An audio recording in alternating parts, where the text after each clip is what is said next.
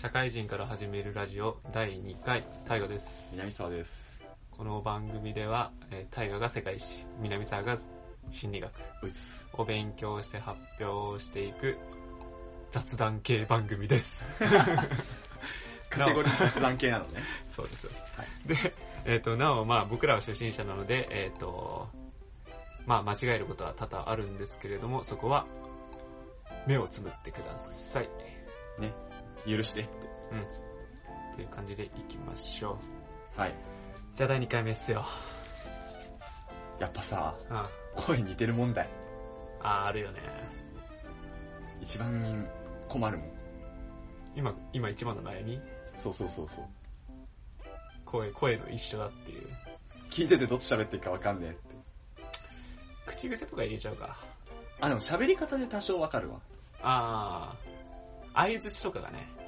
相づちの仕方確かにどっちどっちとかあるかもしれないね特徴やっぱ持たないとねめちゃくちゃ頭悪そうな喋り方してる方が俺って今認識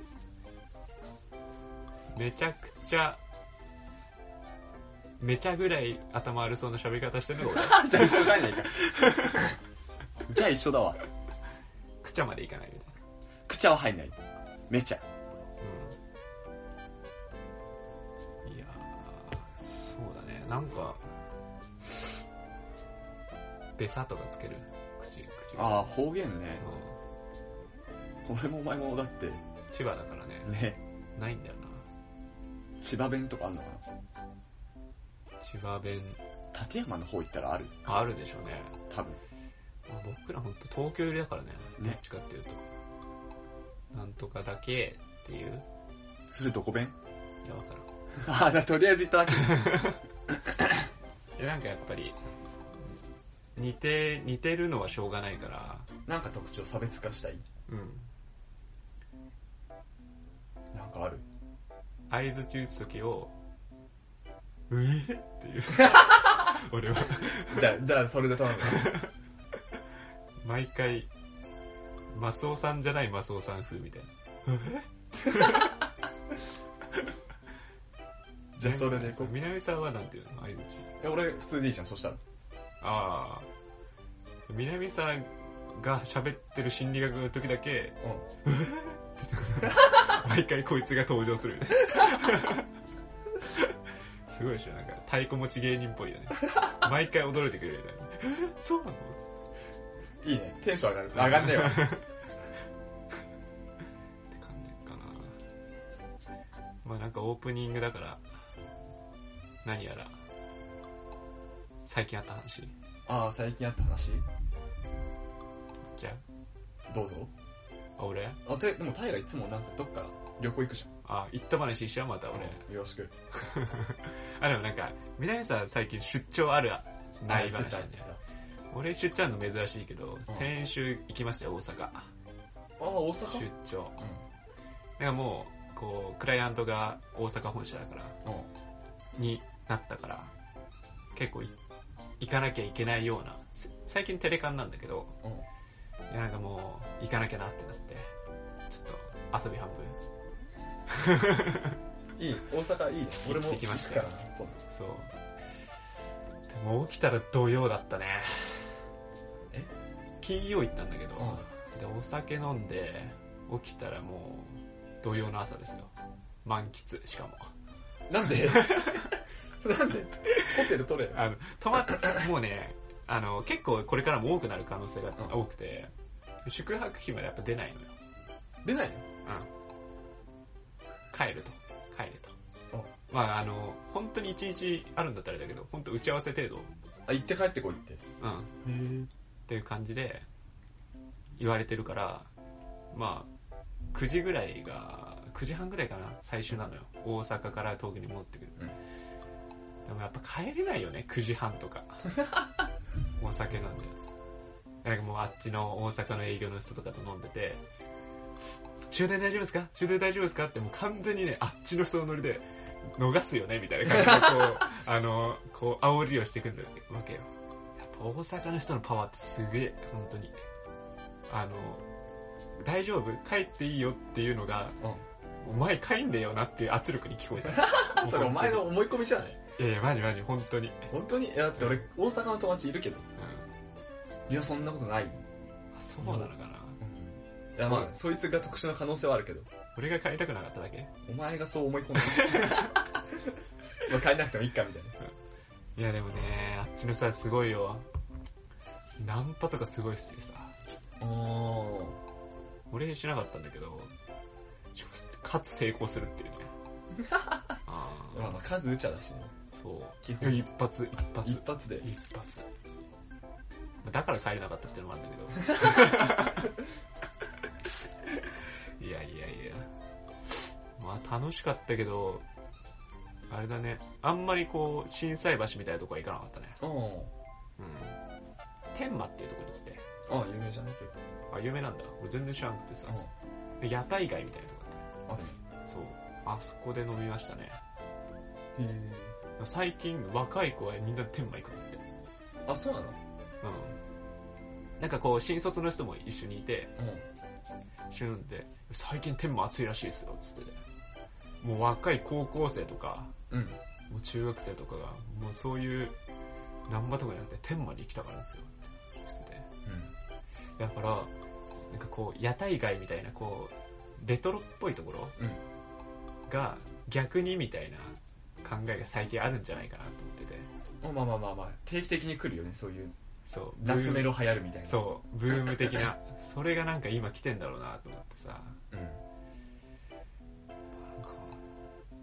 俺からしたらいやいや綺麗なところで飲んだ方がいいんじゃないって思うけど仕事で行ってるしねそうそうそう遊びに行くならともかまあいいよ楽しかったからくなるほどね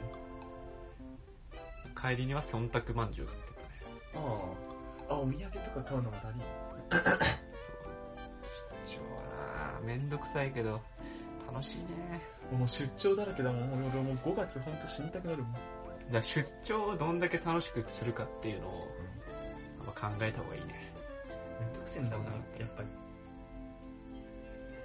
俺もだ来週あ違う来月博多と大阪またもう一回あるからそれをいかに楽しんで帰るかというかうん飲み歩くかっていう俺あんま場所場所言うとなんか会社分かりそうな気がするんだよね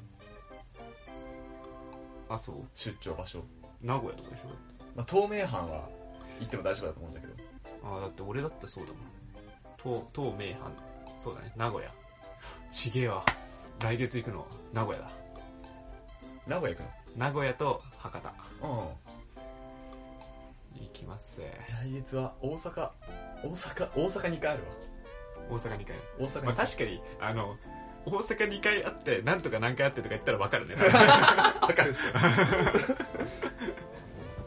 ややっぱねあと1個すげえなん東名阪とか札幌博多仙台とかさ広島とか、うんうんそういう大都市だったらさまあそれは出張あるよねみたいなうんうんうんわかるけどさ、一個すげえね、なんでそこやねんっていうところが一個あるから。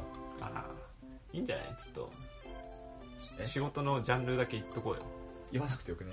えあ、でも、そう、なんか今今後喋るのめんどくさくなるかあーどこまで明かすか、ちゃんとし、なんか、立てといた方がらうん喋りやすい。うん、かなと思って。なるほどね。何業界かだけ。俺元 IT だった。元元。いいの今はエンタメ系で、元 IT だった。IT とかとだったんだよね。ああ、そうだよね。もともとね。で、今転職してエンタメ系にいるそうと。僕は普通に広告会社系にいますと。ずっとね。イエ ス。今後もね。ちょっと。笑うとこだな仕事はやめたいよ、本当に。これを機に。これを機に。これを機に何、何を機何、に何を気にしちゃったのかわかんないけ ど。でもやっぱね、この4月っつうのはうん、こう、変わる年じゃないですか。そう。で俺も移動したのよ。うん。ガラッと。今、移動した関係で今出張増えてた けど。っていうのがあるんで、なんかね、今、会社内だとか、もう周りの空気がなんかこう、心なしか浮き足立ってる感じするよね。あふわふわしてるとあ。いうあかるな。まあ、新卒とか、こう、入学とかの人たちは、こう、気分がうん、こう、晴れやかなだったりだとか、ちょっと不安だったり。そう不安だったりとかね。まあ、僕らは僕らでまあ不安ですと。まあ、まあ、それいつもだから。いや、まあ、本当にこうなってくると5月病っつうのは毎年わかるなって思うわけですよ。僕は。まあ、こういう気分がなくなりかけるっていう時はもう、うん5月は。なんだろうね、5月は現実が受け、バンって突きつけられて鬱になるのか、あれじゃなかったっけ ?4 月に気合を入れるじゃん、新しいから。ああ、気抜けるってやつ。そうそう、その気が抜けてくっていう話じゃない。 4月頑張んない人は、5月病になんねえんだな。そういうことじゃない。やっぱ慣れると、あの、力の抜き方覚えちゃうじゃん。はいはいはい。それで抜きすぎて戻れなくなっちゃうじゃああ、真面目すぎる人がなるんだね。ん。多分そうじゃん。うつもそうじゃない。まあ、鬱もそうだし、自殺する人もそうだね。真面目な人はね、なる。俺たち関係ないな。いやー、ほんと5月病っていっつもなんでなんだろうなーって思いながらこう、だってゴールデンウィークだよ。うん。あ、そっか、ゴールデンウィークが終わるからか。遊んで、遊んでて、急に仕事ですよとか、急に学校ですよって言われて、わ、やる気でねみたいな。まあ、って言ってもね、そんな仕事も辛いわけでもなければ。うん。ああ、そっか、辛い人は大変だよね。まあまあまあ。うんそれを思うとちょっと、俺たちがいかになあなあかがわかる。まあ仕事 OK! みたいな。まあ一緒一緒やみたいな。うんまあそんなもんだよねってとしか、なんだろうね、やっぱ妥協、妥協とか、そういうのをこう、うまく、言い方よよくすると活用してんだろうね。 俺たちうん、俺たちっていうか、まあまあまあ、こうちゃんと、こう、5月病にならないで、こう、普段過ごしてる人たちは。まあそうね、5月病ってどういう気分なのかもわかんないしね。うん。5月病っぽい時ね。ねえよまあ常にってのはあるかもねな。まあそう、常になんだよね。うやる気は常にないし。ん。平均値がむいつも低いってやつか。もしかしたら5月になったら、そのやる気が100あるうちの、普段10で来てるのが9になってるかもしんないけど。 なんかトップダウンが激しい人って結構なるんだろうね。だろうね。なるへそ。 5月病わかんない問題。うん。5月病わかんねえ。俺1月とかの方がちょっと苦しいかも。仕事が忙しいとかじゃなくて、それは。ああ、違う違う。なんか年末というかこう、うわー1年また始まるみたいなこう、感じ。あある。なんかそっちの方あ。それと同じじゃないあの、1年始まるなのか、新年度始まるなのかなんじゃないああ、そうか。比重がね、年度で置いてるか、年始に置いてるか。俺あんまりじゃあ仕事に生きてないんだ。ね、秘書に関してはあんまり何も感じなかった。ああ、移動するんだ、へえ、みたいな。そんな感じなんだろう。まあ、つまんなかったし、いいかな、ぐらいのイメージだからな。そっか。気をつけよう、何に5月病に。ああ、もう5月になるもんねだか。らわかんない。今年になるかもしれないから。でも5月病ってさ、やっぱりあの、学年変わったりとか、学校が変わったり、社会人になったりって、環境が変わった人になりやすいっていうからさ。南さん会社変わったばっかでしょ。俺はまあそうだけど、大河は何もな俺移る動。移動したばっかだかうるせえ。 うるせえ。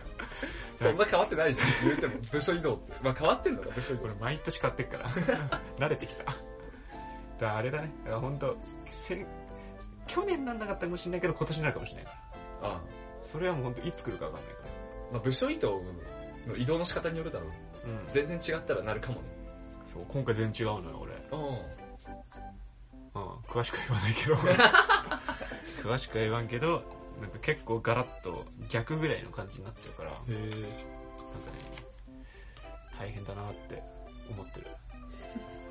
じゃあこれを機に転職しよいやー、転職はね、やっぱ今、今がチャンスだよね。う。第二新卒のうちが俺は良かったなって思った。あ、そうね。うん確かに確かに。動けなくなっちゃそうそうそう。20代前半までやなって。う。難しいな、本当今25歳っていうところで、人生の3分の1終わったんだなっていうのが、ね。俺最近すごい言う。俺大結構ね言うんだよね。っていうのをこう頭の中に吸い込んでるよ。でも、なんかさ、印象だけどさ、タイガは結構いいとこ勤めてんじゃん。あ、うん、あ、うん。肯定するのもなんかあれなんだけど。転職をすする際にさ、条件とか下がりそうじゃないそんなことはないのかな条件上げるでしょ。ああ、あげるでしょ。する意味ないじゃん。じゃまあそうだけどね。あげる、あげた先があんのかなあしたことないから分からんけどね。まあそう。条件。まあ、そんなもんですかね。人生の 3, 3分の1問題はね、今後多分1ヶ月ぐらい喋るよ。じゃあ毎回暗い話だ。これ喋れんの9月も、あ、 てか俺誕生日だ。俺9月 なんだけど、9月までだから。あ、じゃあ9月までは毎回やんだよ、これ。うん。じゃあ俺、タイガが9月辞めたら、そっから俺の誕生日の11月までの1ヶ月間俺担当するよ。 そう今、じ人生の3分の1だちかゃら、うね。から。感じです。今日は南さんの心理学。どうっす。うですかバッチ。バッチし。おい。じゃあ頼みますわ。まあ具体的なこと何も喋んないけど。うん。第1回ですね。あの、説明だけね。されていこさられていこう。う。はーい。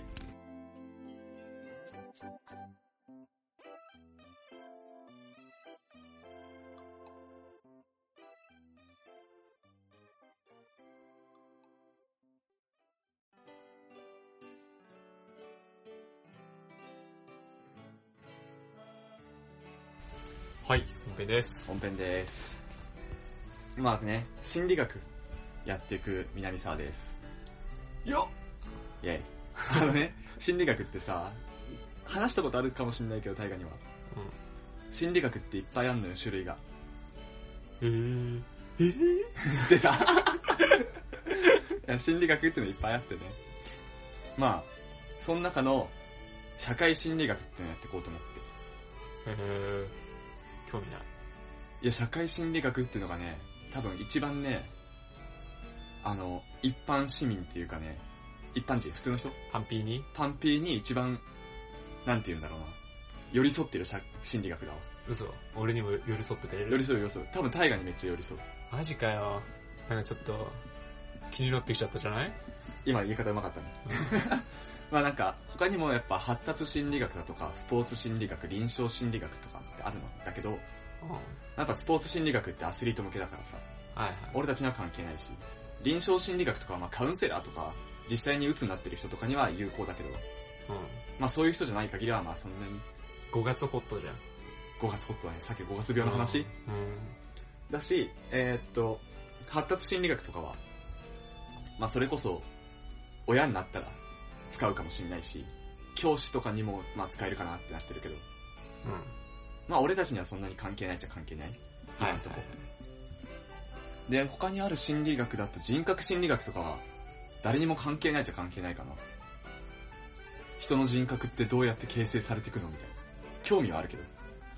発達心理学っぽいじ発達心理学はどっちかっつったら、あの、子供の心理ってどうなってんのとか、ゃん。うん。心理学、こなんか心理、人間の心ってどう成長していくのみたいなのが発達心理学。はいはい。で、社会心理学っていうのは、えーっとね、端的に言うと、社会っていうものと人の心がどう関わり合ってるかっていうのが、社会心理学なんだけど、はい。まあ、簡単に言うとそうなるんだけど、ちょい詳しく言うと、えー社会っていうのは、人が集まってできてますよって。うん。人が何人も集まって社会ってものがあって、社会心理学では、その社会っていうものにも心があるっていう見方をする場面があって。おー。例えば、俺たちが会社に勤めてますって言ったら、会社にも心があって、会社がどう動いてるみたいなね。はいはい。っていうのは、えーその会社に属してる人がどういう動きをしたから、会社はこういう心を持ってます。っていう、えー個人対会社の社会の心理学っていうのもあるし、社会同士の、会社同士の付き合いとかさ、最近のカンコレみたいなね。カンコレ軍艦にも心がある。え、そうじゃないあの、社会の、大河の会社と俺の会社が例えば何か関わる時があったら、その会社同士のどういう心理になってるかっていうね。はいはい。で社会にも心が、会社とか社会にも心があるって見方をして、社会対社会の心理学、社会対個人の関心理学とか、でいっぱい種類があって。で、あとは普通に生活してても、広告業の人とか、うんマスコミメディア関係の人とかは学んどくと、すごい便利。俺じゃん。相手の心理を動かさなきゃいけないじゃん。集団心理とかも集心あの社会心理学に含まれてるし、うん。人間って集団になるとこうだよね、みたいそういうの苦手なんだよね。向いてね。な。とかね。まあ、人間は、てか日本人、今の日本人生きてく上でやっぱ何かには属してるわけじゃん。集団に。そうだよね。学生の頃は学校に属してたり、クラブに属してたりとかさ。はいはい。今で言うと俺は会社に属してるし、あの、大河とか他の人の友達、友人関係でも集団で暮らしてるわけで。何から集団なんだろうね。あ、もうひ二人、一人、一人を超えれば、何人でも集あ団。ー一以上そうそう。だから集団の心理っつって、その集団が心理を持ってるっていう話と、うん。と、その集団の中にいる各個人の心理っうん。ていうのと、その集団と、集その集団とは、には属してない人の心理とかね。はあ。俺の会社がやってることと、タイが俺の会社に属してないから、とタイガの関係性で心理学とか。はいはい。だからすげえ幅広くやってるのが、社会心理学。おう。であの実践心理学みたいなのもあるんだけどこういうことやるとあの仲良くなれますよとかさはいはい。そういう実践心理学系も元を正すと全部社会心理学万物があったやつだな。そうやっぱ対人関係はやっぱ社会心理学に含まれるかはらいはい。大河の心理を使うにはどうしたらいいかみたいな考えてるのは社会心理学に含まれるつかめね えぞ。だからそういう、まあ、恋愛心理学とかも、まあ、恋愛って言ってるけどそれは社会心理学の中の恋愛にピックアップしたものっていう扱いはいはい。うんだから、すげえ幅広くて、ちょっと一概に説明しにくいんだ。友人関係も、社会っちゃ社会じゃん。はいはい。だから、うんそうだ、そうね。誰かと誰かが相対した時の心理学っていうのは社会心理学に全部なっていきます。その中から何をやるんですかとりあえずまずは、個人の話をしようと思って。個人。そうそう。じ、自分っていうもの。ああ。アイデンティティじゃん。あアイデンティティにも社会的、社会心理学的なアイデンティティってものがあるの。あえーっとね、発達心理学とかでやるアイデンティティってのは、他人と比べることで、他人と俺はここが違うから俺はこういう人間なんだっていうー。うん。のを見出すのがアイデンティティの確率。例えば俺とタイガーで比べた時に、いや俺はタイガーと違ってこういう考えをしているとか、はい。俺とタイガーはこういうとこは違うから、俺はこういう人間、タイガーはこういう人間、はい。区別化をするのが、差別化を図るのが、あの、発達心理学でいうアイデンティティ。うん。社会学、社会心理学的に言うアイデンティティは逆で、俺とタイがここ似てねっていう。あ俺とタイがそこ似てるよねとか、まあ他の人でも、こことここ、俺とこの人似てんなっていうのを見出していくのが、社会心理学的なアイデンティティ。ー。うーん。まあ、攻撃的じゃなくなってる。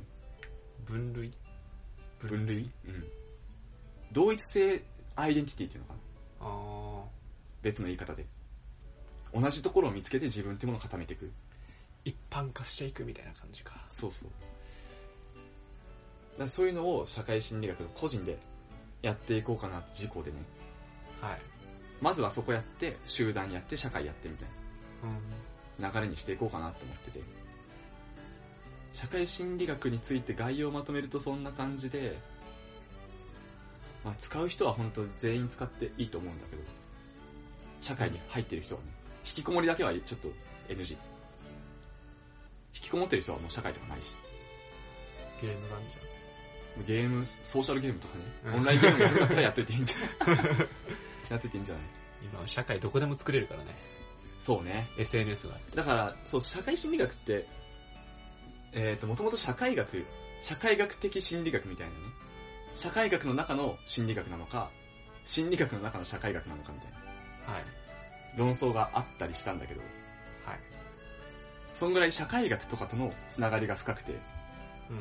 あんまり心理学チックじゃなくなる場面もあったり、社会学さえ知らんわ。俺も社会学じゃないってのか知らないけど、そう、だから社会学的だったり、経哲学的だったりはそんなしないんだけど、へっていうもので、社会学って何やってるのか本当に全然わかんないんだけど。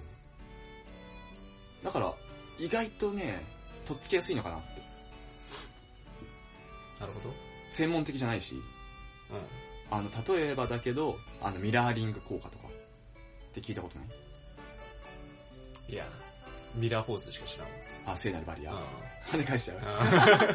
ダダーンミラーリング効果っていうのは有名で、こうやって、例えば俺とタイガがこうやって対面してるときに、タイガが何かを飲み物飲んだら俺も飲むとか。ああ、それ、あれあれあれ。あれじゃん。どれだよ。恋愛っぽいやつじゃん。あ、まあまあ恋愛でもそうだけど、そうやると親近感が湧くじゃないけど、なんとなく安堵感が生まれるっていうね。あーじゃあちょっと、やってみるいやいいや。 いいいやい や。そういうのが、そういうのも全部社会学、社会心理学に、心理学で含まれてて。だかはいはい。らこういう実用的なものもあるわけじゃん。うん。だから、専門的じゃなくてもいいんだけど、これだって、一つのテクニックについて説明していくのもさ、なんかおかしいじゃん、ちょっと。うん。なんか社会心理学の技を特集していくのか、この形まとまってないんだよね、まだ。どう説明していこうと思って。ああ、今迷い中なのそうそう、実践心理学的に、この、こんな技ありますみたいな。なるほど。使えるものを並べていくのか、社会心理学ととは何かを、つらつらと言っていくのか、どっちだろうね。どっちがいいんだろうね。まあ、ミラーリングこう、まあ、テクニックを話して、その背景みたいな感じなんじゃないその背景みたいミラーリング効果、まあ、こういうものがあります。な。うん。で、これにはこういう理論が基づかれてます。ああ、そういう説そ明っの仕か方ら話を広げていくみたいな。あっていうやつが、っていうのを感じたことありませんか的なさ。あ。ああ。そうそういうのがいいいいのか。まあ、結構聞くからさ、ミラーリング効果、まあ、聞いてみたら、まあ確かに。内容はそうだね多、分簡単なやつ。結構散りばめられてるもんね。そうねその。こう、恋愛の豆知識みたいなさ、うんよく番組とかでやってるやつとかさ、そっちに近いじネットでとかであの、モテる、ゃん。あモテるにはみたいなこと調べると出てくるのは大体心理学系の技だったりするしね。そっか。調べたら出てくるね。まあ、そうね。前大河に行ったことあるけど、まあ、開示の法則とかもそうだし、ああの、相手のことを深く知れた方が仲良くなりやすいよねってやつ。あ、はいはいなんかふ、やっぱ知らないことって不安じゃん、みたいな。はいはい。うん。開示ね。うん、開示じゃなくて開示ね。 そこ法則とかね。あと本当にずっと前に言ったのかなあの、矛盾が人間の心は嫌うよっていう。ああ、言ってたかも。うん。だから、すげえ自分の中で折り合いをつける、つけたがるんだけど、う変えれる方をやっぱ変えていく。ん。うん。だから例えば、えー、会社に勤めてますと今。う給料が悪いのに働いてる。ん。うん。それすげえ俺の中で矛盾だわと思って嫌だわと思ったらどっちの給料が変わるのか会社が変わるのかうん。会社を変えるのかうん。どっちが簡単って言ったら転職の方が簡単じゃんそうだね。あの自分の会社の賃金上げるよりはいね。そしたらそっちを変える方にシフトしていくっていうねうん。うん。っていう傾向がまあ個人にはありますよ絶対にっうん。ていうのも一つテクニックじゃないけど心理学的にはありますとうん。うん。変えれる矛盾が嫌いだから変えれる方を変えていくとうん。うん。嫌なことあったらどうするのっつったら変えやすい方変えるよねっていうそうだね。俺とお前で喋ってて、お前ムカつくわと思ったら、お前のムカつく部分を変えるのか、俺が我慢するのか、お前との付き合いを断つのか、ああ、三つじゃん。三択じゃん。うで、どれが一番変えやすいって言ったら、お前との関係断つのあか。 ん。いやー着地点見えたな。見えてた。結構。一番簡単じゃん。結構変えるよ、俺。だからお前ここ悪いから直せよって。うん。う言って直してくれるんだったら、いいんだけど、そうは、あんまそういうのしないじゃん。友人関係でん。も。そうね。っていうのは、やっぱりそういう風に、心、俺の中で、勝手に順位付けをして、うん変えやすいところを、から変えちゃうっていう。ああ、わかるわか友人関係が疎遠になっちゃったとかいうのも、なんであいつのそこ気に食わなかったの直さなかったのとか、る。はい。いや、それより付き合い立つ方が簡単じゃん。っていうお話だったりね。これもまあ恋愛にも使えますよと。はいはいはい。だから社会心理学のテクニックも恋愛し、恋愛でも友情でも使えるし、会社でも使えますと。うんうんうん。これをね、一個一個学んでったらすげえ数あんだけど、ちょっとドヤ顔で喋れそう、それ。テクニックだからねうん、ドヤ顔で喋って、うわ、こいつこれやってるよって思われるのも嫌じゃん。 タイガが飲んでさ、俺も飲んだらさ、うわ、こいつやろうとしてるみたいな思われたらムカつかないでもさ、結構さ、同じことやるってさ、無意識にやってるよね。やってるね。俺もこの前思ったわ。飲み会があってさ、隣の人がタバコつけたら、あ、つ俺もつけようみたいな。そう勝手にやってたのに。なるし、なるこう。の飲んでたりとか、こうやると、あ、俺もあげちゃうみたいなそ。う、なんか自然とあげやってるよね。そう。あれなんなんだろうね。そういうのある。無無意識にやってえる。そうやるのもね、そそれね、俺まだ調べてないから、ちょっと触りだけなんだけど、そういうのもあるんだよ。あるよ真似しちゃう。そう。あくびがさ、あくび先生は確かあれ、結構、科学的に証明されたはず なんだよ。心理学じゃなそっく。てちか。そう。心理学でもあるのかな気が緩んでいる人を見ると、あ、いいんだっていう安心感でやっちゃうみたいな。あー、映っちゃうね。そうそう。っていうのもあるのかな気緩んでなくても俺しちゃうよね、あくあくびはすぐで、び。う映るかどうか知らんけど。ん。うん。映ってる人はよく見る。あね、自分が先にやっちゃう率。率先してね。そう。あ、そうし、心理学で、社会心理学で言うと、宗教とかそうそう。うん。あの、ね、有名なサリン事件とかも、宗教とかも。あー、興味ある。そういうのも、し社会心理学学んでると、こういう背景だったのか、みたいになるかもしれないし。やってよ。そう、調べてねえんだよ。だから個人っつったじゃん、俺。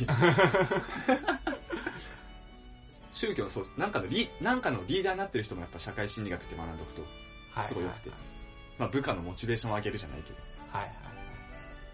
集団として、まあ間違った方向に行ってる集団をどう正すのかとか。難しいね。それって、集団やっぱ、例えば5人グループだとしたら、5人グループで何か悪い方向に向かってるとしたら、それって中の一人が、んって気づいても、簡単に変わんない。じゃはあいはい。そういう時にも、まあ社会心理学学んでると、あ、集団の心理こうなってるなって。うん。じゃあこうやったら変わるかもっていう発想になるかもしれないし、なるほどね。そういうところで使えるかな。理解できました。理解入りました。アンダーさんうん。アンナさんでした。まあ実用性はすげえあると思う。はいはいで、結構よく出るのが、やっぱり、マスコミの話。はい。あー、集団主義ね。そうそうそ。はいう流行に乗っちゃうのはなぜかとか。うん。最近もありますよね、そういうね。うん。特にまあ SNS とか最近だと。あれも一つのし社会的心理だよね。そうだね。周りに乗せられちゃうのは何なのかとかね。社会的心理集団心理集団心あれは確かにすごいもんな理。ね。だいぶ情勢変わったよね。うんあの SNS ってもののせいで。いやなんか、それ分かってても、うん。入っちゃうもんね。そう、あ、入っちゃうっていうかなんか、俺もなんかそうなのかなってか、うそういうなんかそう、先導されてるのも分かりつつ、ん。うん。先導されるというか。まあ、流行っていうのは作れますよっていうお話とかね。あで、流行してるものをさらに伸ばす方法とか。うそういうのも心理学。まあ、心理学っていうには拙なすぎるぐらいのレベルのものもあるんだけど、中には。ん。うん。はい。そりゃそうでしょ、みたいな。流行ってますって言ったら流行りますよって言ったら、そりゃそうでしょ、みたいな。心理学っていうにも。でも、なんで流行ってるって言ったら流行るのって言ったらだ、ちょっとわかる人は少ないでしうん。ょ。なんで流行りに乗ろうと思うのみたいな。これが流行っ、例えば赤色のワンピースが流行ってますって言ったら、みんな赤色のワンピース買います。っていうのは、まあそりゃそうなるよねっていうのは分かったとして、じゃあなんでうん。うん。うん。流行ってるって言われたからってお前が買う必要なくない言われたら、確かにともなるし。うん。うん。そういうところも、まあ深く突き詰めていけたらいいなと。なるほどね。結構だから難しいけどね、かんあの結構みんな汎用的に使っていけたら、使えるようなのが、使え、やっぱ使えるようなのがいいかなって心理学。そうですね。前ちょっとやったさ、発達心理学だとさ、うんなんか俺反省文書いてるのかなと思っちゃったからさ。自分への。そうそう。学生たるとはこうあるべきみたいなとか、あれ辛かったね。寄り添ってこうと思発達心理学は、聞いてる心が痛むもんね。う。喋ってる心もいたんだ。うん。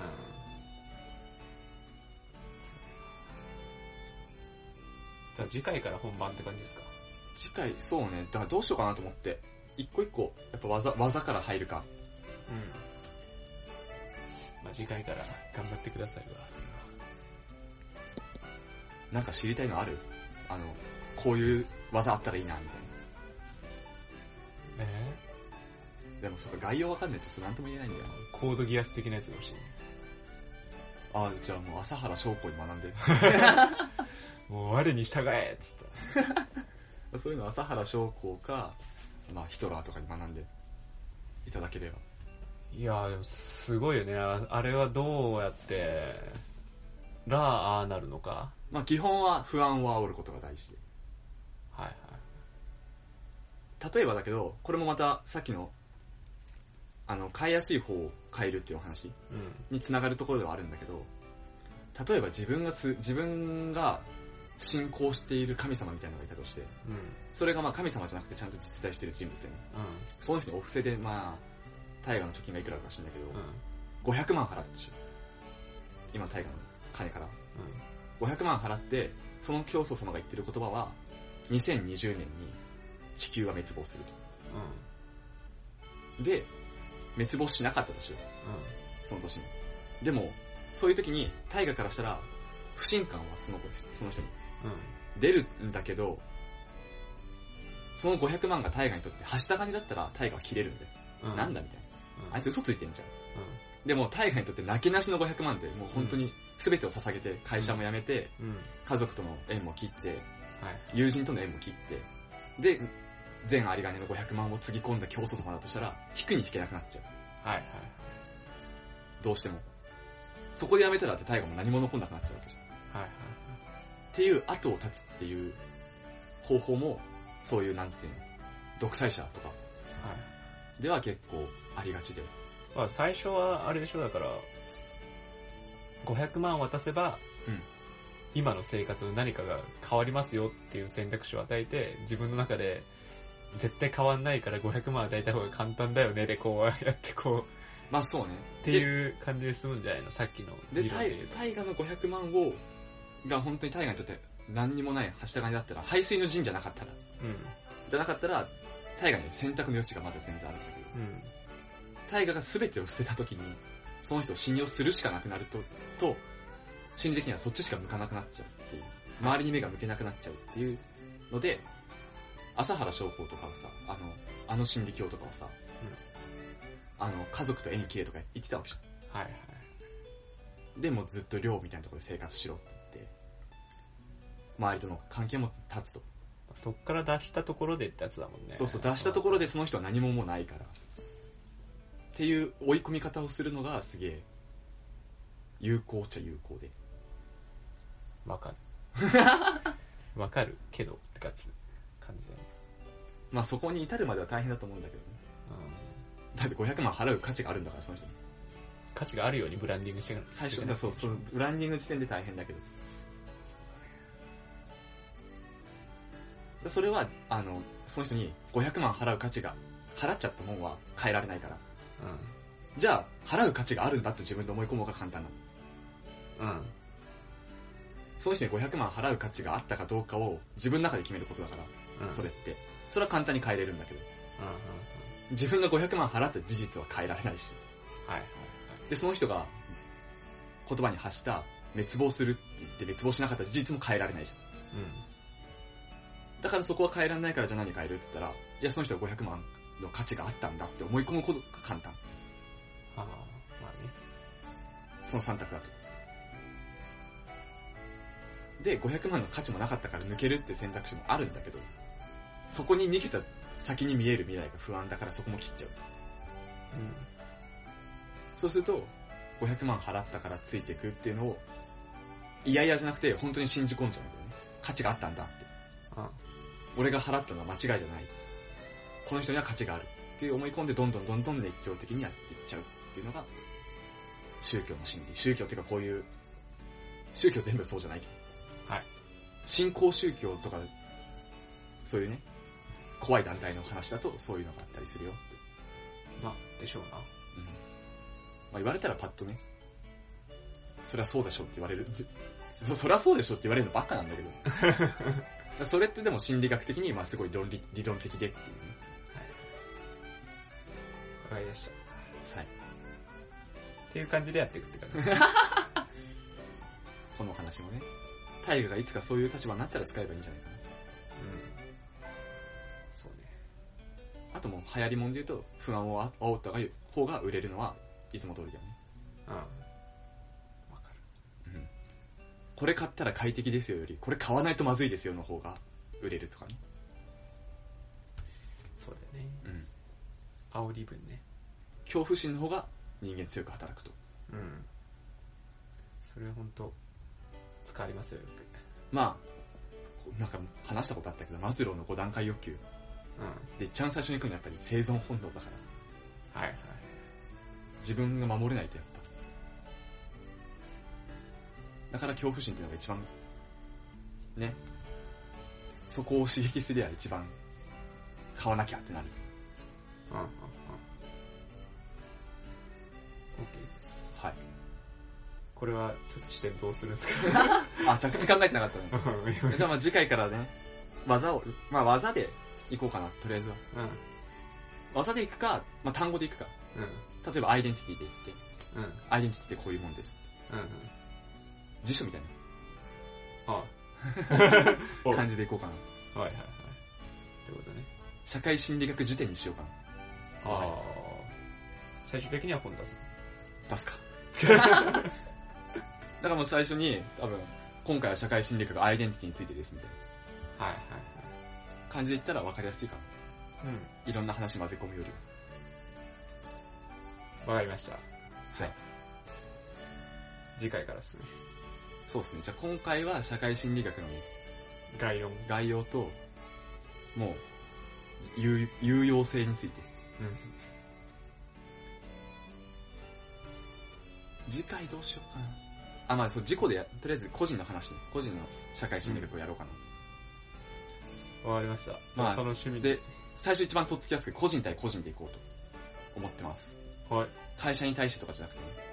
はい。まあ恋愛心理学とか、友人心理学と対人関係の心理学で、次回からいこうと思ってます。了解です。はい。じゃあ、お疲れ様でした。おいおいおいおいおいじゃあ、終わりで、エンディングです。おっす。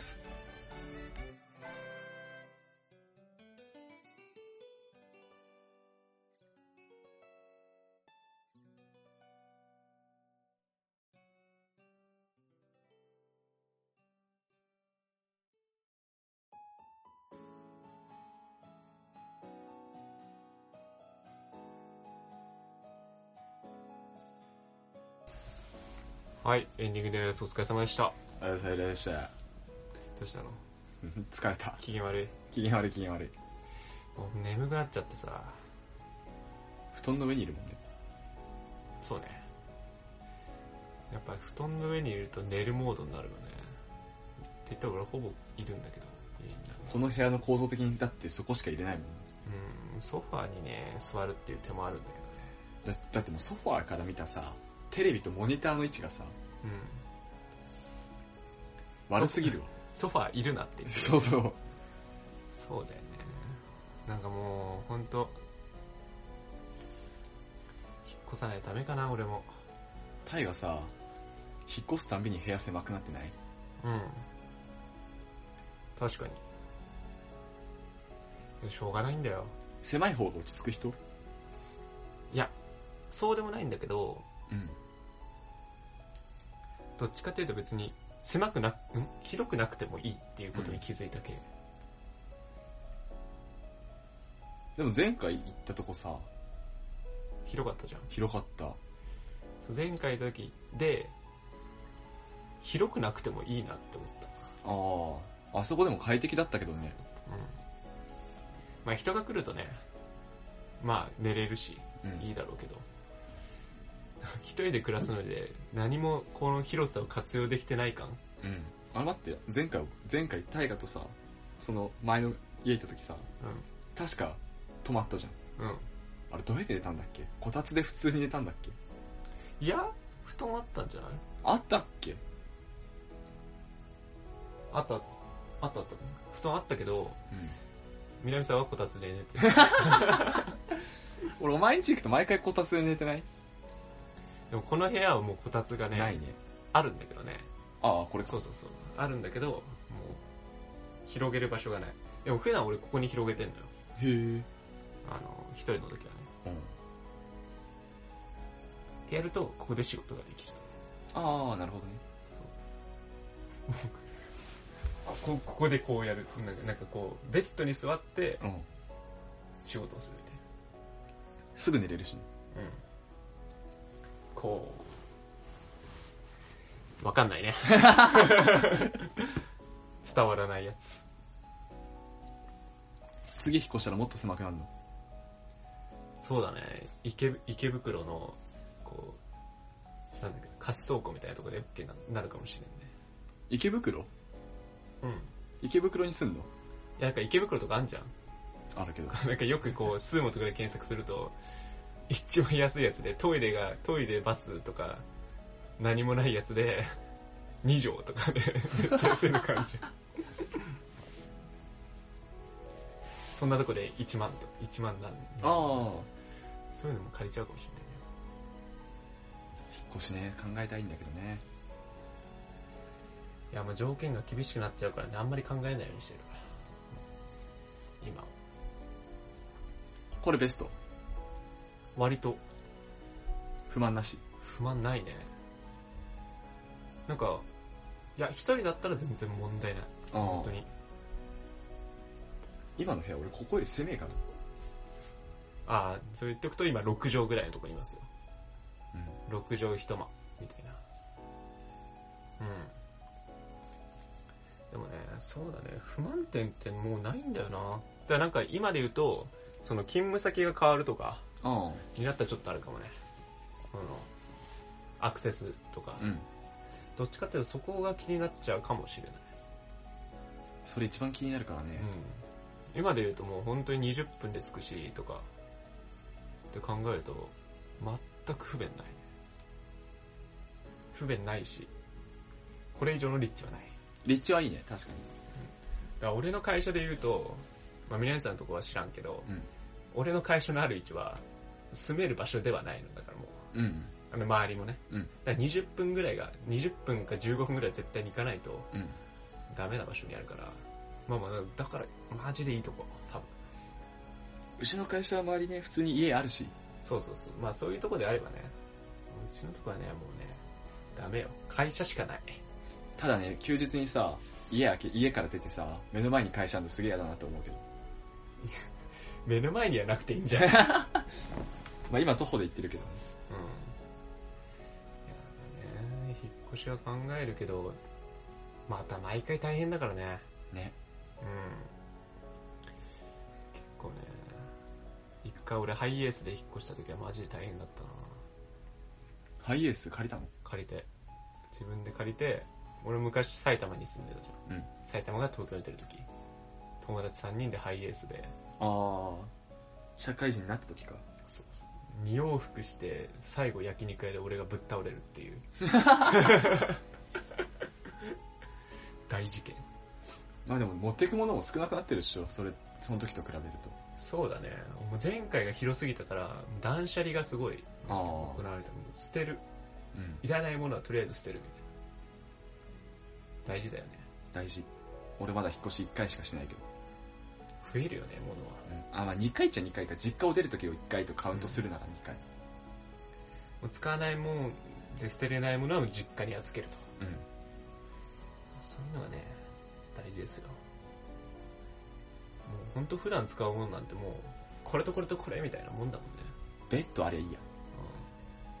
うん、今俺ヨーグルトメーカーがあるけど捨てようかなと思っちゃあるのに気づかなか ったわ。あんだ。う。ヨーグルトメーカーとか、一時期ちょっとハマってさ、俺も一時期ヨーグルト。朝食はヨーグルトだった。そう、ヨーグルトってすごい健康的な感じするじゃん。うん。健康的なんだろうけど。それが、牛乳にちょっとの R1 を入れるだけで、R1 ができる。その、ちょっとああったかい、こう、のが、やって菌が繁殖して、もう個体になるのよ、その、ああ。牛乳自体が。っていうメーカーがあって、それをやって R1 すげえじゃんお金マジで R11 個で何食分もできんじゃんとか思って、うんこれひらめいちゃったわとか思って やってたんだけどまあやらんでもうね、衝動買いもいいとこだねうん、そういうのがね積み重なるとね結局引っ越しするときにあなんだっけこれなんで買ったんだっけ まあ言ったじゃんなんかこうスーツのさアイロンとかあさ言ってたねうんそれも買ったはいいけどスーツ着ねえわっそう そうあの時も昔は広かったからてうん広かったから買ってもそれもおバーンって置いたけどこっち来たらマジで今どこにあるか分かんないもんねこの部屋の中でその辺かなっていうそ奥の方にある からねもうね引っ越しするときに捨てるんですよ引っ越してねちょっと広いとこ住みたいなと思ってるからさうんそしたらそこで撮りたいよねあ一回あでもそっかここ立地いいからな南沢あそうそうそう今がよいいんじゃあのほらもう一人いるじゃんないうん3人でやるんだったらそれでいいかなみたいああなるほどねなうんまあまあいいんじゃないですかねどっち でもまあ3人でここでもいいけど攻めマジ二人限界だよなまあ、3人でっていうともう1人が豪徳寺に行っちゃったええ3人が3人でやるやるときにもう1人がここまで来るのにさうんどんぐらいかかるか知らないけどああまあねはいはいいや引っ越す時は大変なんでいやでも一回ね狭いとこを経験した方がねいいっすねもう経験してるから大丈夫でしょ割とだ人間はもう本当どこでも生きていけるっていうことをこう体現しとかないとうんじゃあちょっとエアコンもなしのとこそうだからもう広い部屋に行った時にそのありがたみを感じるとかにうんっていうことをね感じますようんここの壁薄いしさ俺たちの声聞こえてないかな隣まで聞こえてると思うよああじゃあうるせえってなんのかなそうそう、なるなるなる。逆に俺はいつも思ってる。あうるせえってうん。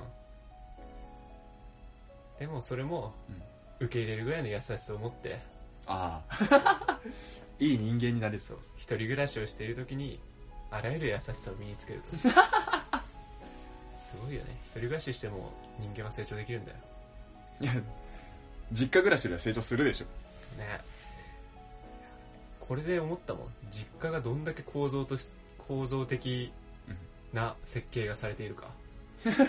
マンションであるにもかかわらず、どんだけ厚い壁で覆われて、上と下ですすごいコンクリートでうんいいなぁと第1回のオープニングにつながるけどさ思っていや親すげえよなってうんそう親は偉大だよまあやっぱ子供できたらうるさいじゃん、絶対。ねこん、こんなって言っちゃ失礼だけどさ、壁薄いってやっぱ夜泣きとかで大変じゃないそうだよねさすがに俺もねここで結婚しようとは思わ ない6畳一まで2人がいることさえも辛いもん、うん。寝れねえもん、二人目。うん、きついなぁまあでも住めば都っていうし、一人暮らしの間はね、そうどだこねでもいいかな、みたいな。そうだね次結婚するときは同棲生活だな次結婚するとき。あれ違 うな次引っ越すときだ次引っ越すとき。先走った先走った まあそんな感じではい。じゃあえーとお便り募集しておりますはい。えー、シャカラジ1992アットマーク Gmail.com シャカラジは英語で1992は数字です、えー、SYAKARADI1992 アットマーク Gmail.com ですめっちゃスムース。すごいねよしよしいいぞでえー、とブログとか用意するんでそこからメールフォームで送っていただいても結構ですはい。 SNS 経由でも大丈夫な予定です。予定ですね。ということで、はい。いいですか終わりで。じゃあ、えーと、次もお楽しみください。はえいー、大河と南沢でした。お疲れ様でした。お疲れ様です。